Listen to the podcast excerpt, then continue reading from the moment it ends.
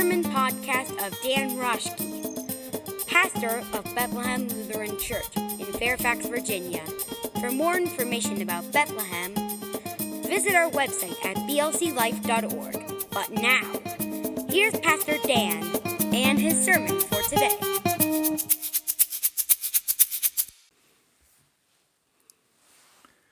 Friends, in the words of the Apostle Paul, grace to you and peace.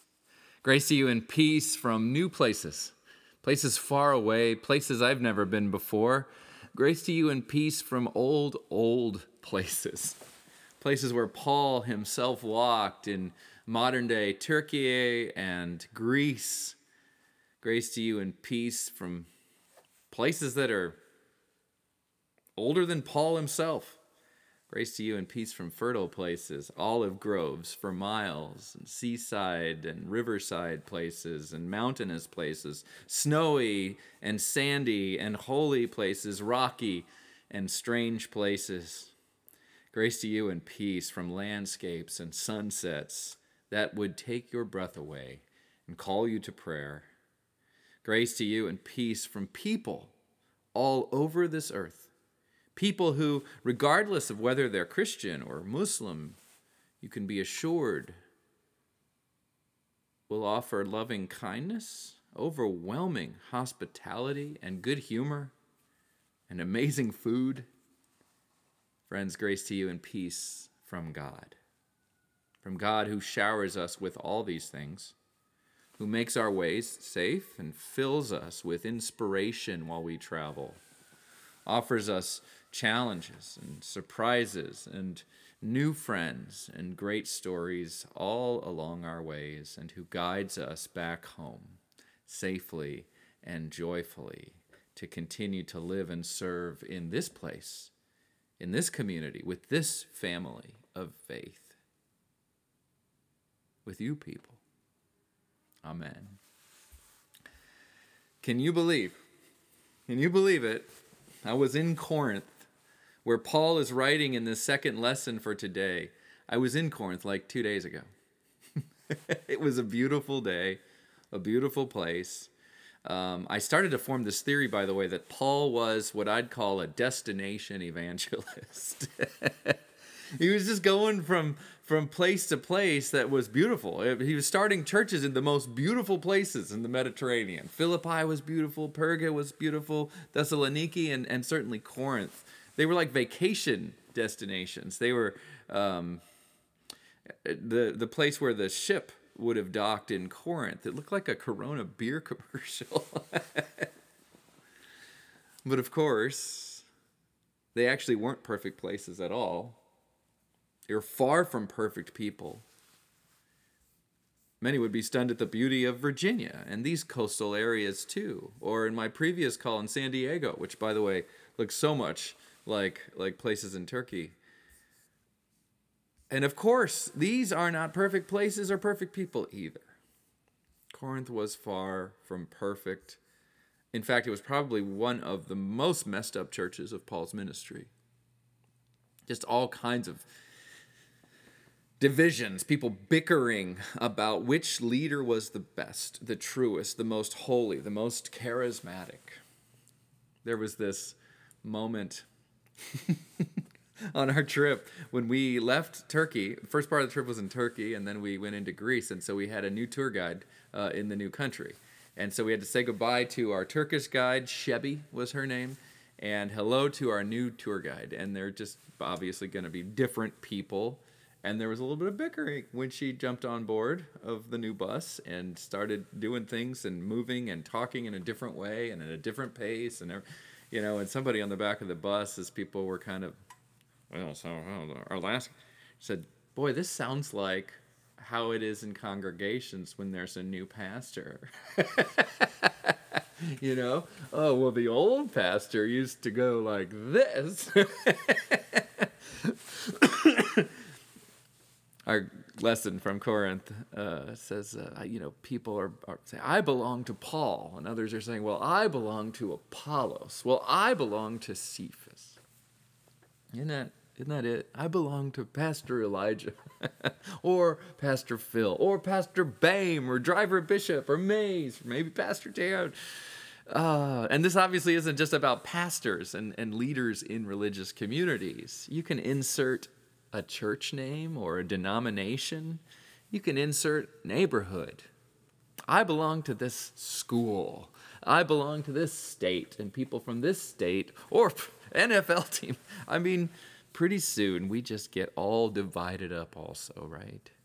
Factions and tribes, divisions, cliques, parties, generations, rogue groups or real groups. You know, what well, we're the real ones. The, on the trip, wonderful people, but it's one of my pet peeves uh, when people say my church. It just drives me crazy. Well, my church, we do this. Well, my church. Isn't it God's church? Why, why not say the church I attend or, or the church that I serve?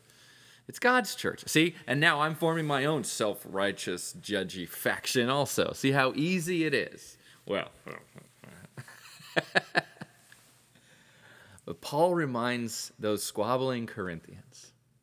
By the way, they, they, they didn't have a vision, they didn't know where they were headed, so they get caught up in squabbling about uh, petty things. And Paul reminds those squabbling Corinthians of the vision. And, and, and us too, we've got something uh, to listen in on here if we're paying attention. It reminds us all that we are all one in Christ. We are all under Christ. There is only one head, one Lord, one faith, one baptism.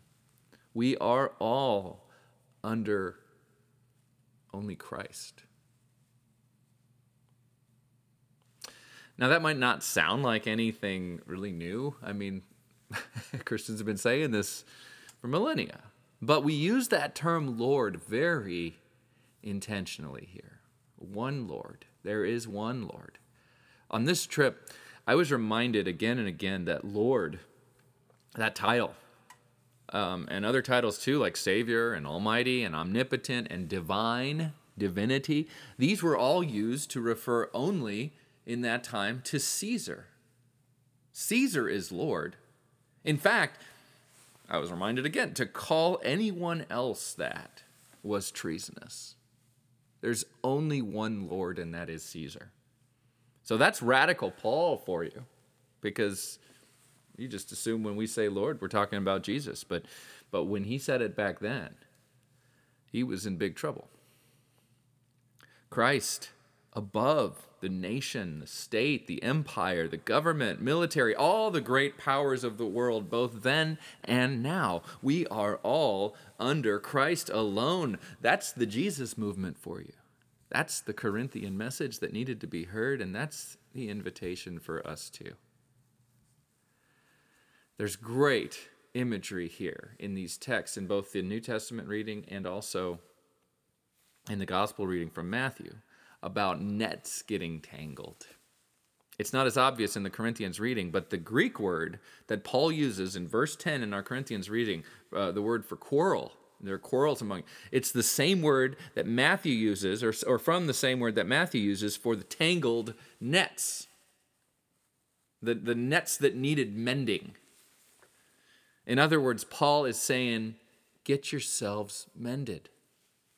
Katartizo is the, is the word. Katartizo, which is where we get the word nowadays catharsis. Get yourselves untangled.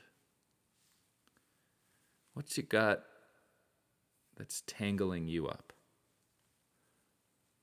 What's got you all tied up in knots? What factions or distractions are keeping you from hearing Christ's quiet invitation as he walks along the water's edge? It's a new year, January 2023, and Jesus is calling. What's that invitation look like specifically for you? And what's got you tangled up? Factions and distractions. This was a consistent annoyance for me on the trip as my, my earphones. We had these little devices, you know, that would hang around our neck and would plug in earphones so that we could hear our guide talking every single day. And uh, she called these the whispers.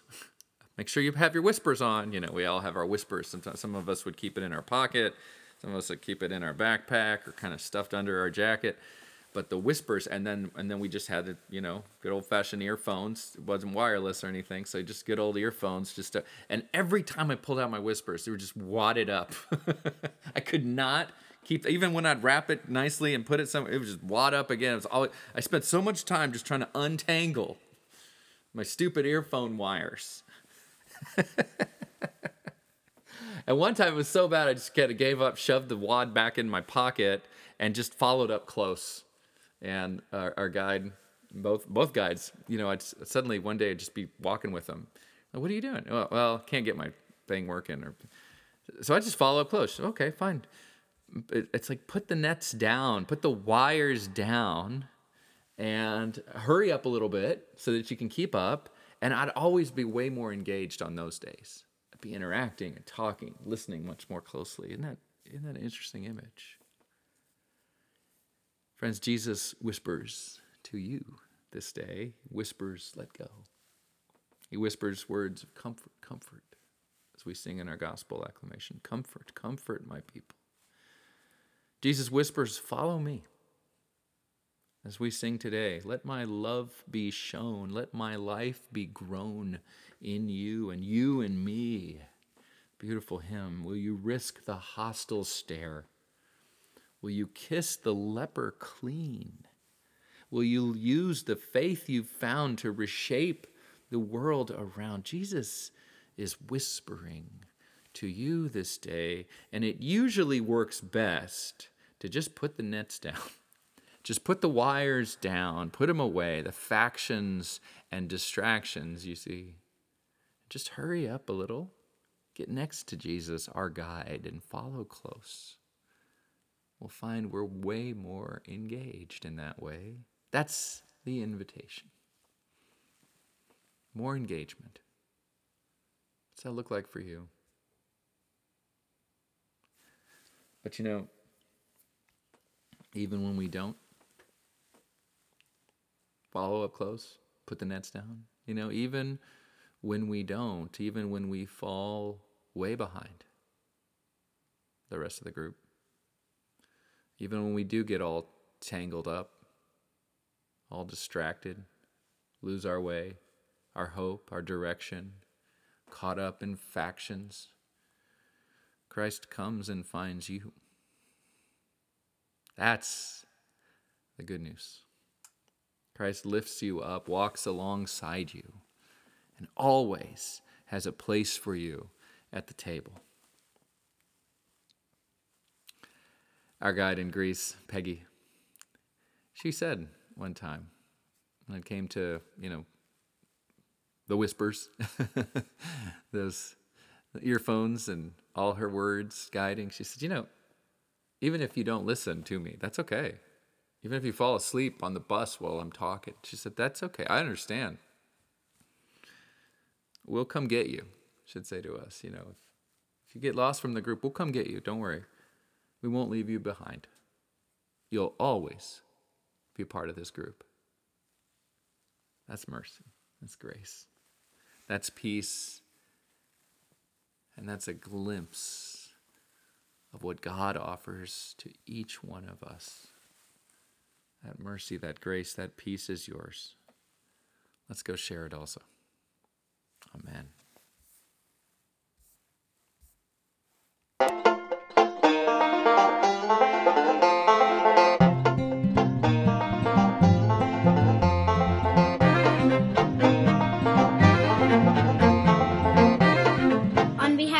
Us at Bethlehem Lutheran Church, thank you for listening. Check us out again soon.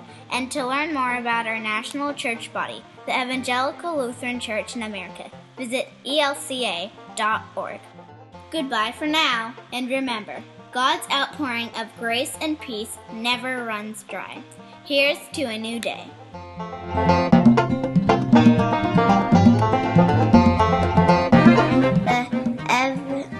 The, the evangelical. That was terrible. To learn more about our national church body. Start over, start over. Okay. Is that hard? No, not really. Pretty easy? Yeah. You're good at it.